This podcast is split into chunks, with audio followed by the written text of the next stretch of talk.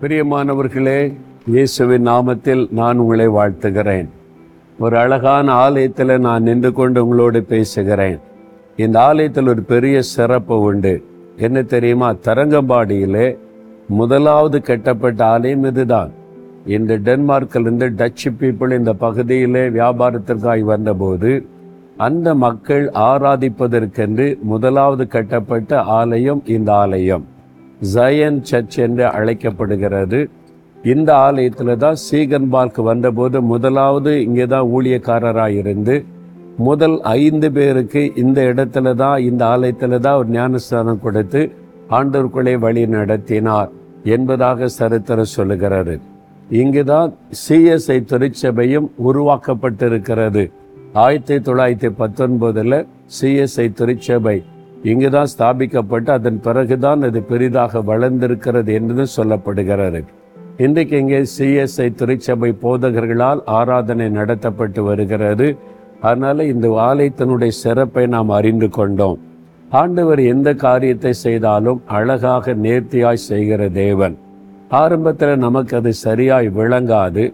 சில உபத்திரவங்கள் பாடுகள் வரும்போது ஆனால் அதை நன்மைக்கு ஏதுவாய் கத்தர் மாற்றி விடுவார். உங்கள் வாழ்க்கையில கூட இன்றைக்கு சில பிரச்சனை பாடுகள் மத்தியில் போனால் ஆண்டவர் சொல்லுகிறார் என் கரத்தில் ஒன்று ஒப்பு கொடுத்துரு.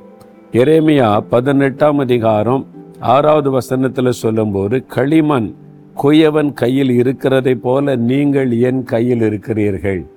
கொய்யவன் தெரியல பானெல்லாம் செய்வாங்க. பார்த்துருக்கீங்களா? எங்கள் ஊர் பக்கம்லாம் இப்பவும் இருக்கிறாங்க. அழகாக அதை வச்சு உருவாக்குவாங்க. சில பானைகள் சட்டிகள் அந்த பாத்திரம் உருவாக்கும் போது சரியாக பாத்திரம் வராது.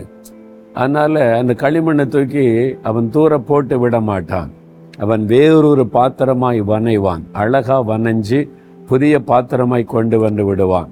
உங்கள் வாழ்க்கை கெட்டு போச்சு சீரழிஞ்சு போச்சு நம்ம அவ்வளோதான் ஒன்று செய்ய முடியாதுன்னு நீங்கள் நினைக்கலாம். ஆனால் ஒரு குயவன் களிமண்ணை கையில் வச்சு ஒரு புதிய பாத்திரமாய் வனைவதைப் போல ஆண்டவர் உங்களை புதிதாய் வனைய முடியும்.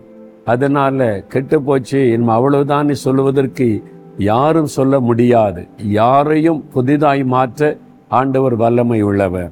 ஆனால் உங்களை அவருடைய கையில் ஒரு களிமண்ணை போல ஒப்பு கொடுக்கணும். அவ்வளவுதான்.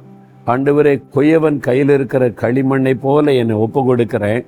உமக்கு பிரியமான பாத்திரமா என்னை வரைந்து கொள்ளுங்கன்னு சொல்றீங்களா? இப்ப சொல்றீங்களா? தகப்பனே என் வாழ்க்கையில் நிறைய பாடு பிரச்சனை கெட்டு போன அவ்வளவுதான். இனி ஒன்றும் செய்ய முடியாது அப்படின்ற நிலைமையில் இருக்கிறேன். ஆனால் நீர் குயவன் அழகான பாத்திரமாக என்னை என் வாழ்க்கையை வனைய முடியும். உம்முடைய கரத்தில் நீ ஒப்பு கொடுக்கிறேன். உமக்கு பிரியமான பாத்திரமாக வனைந்து கொள்ள அர்ப்பணிக்கிறேன். இயேசுவின் நாமத்தில் ஜெபிக்கிறேன் பிதாவே. ஆமேன் ஆமேன்.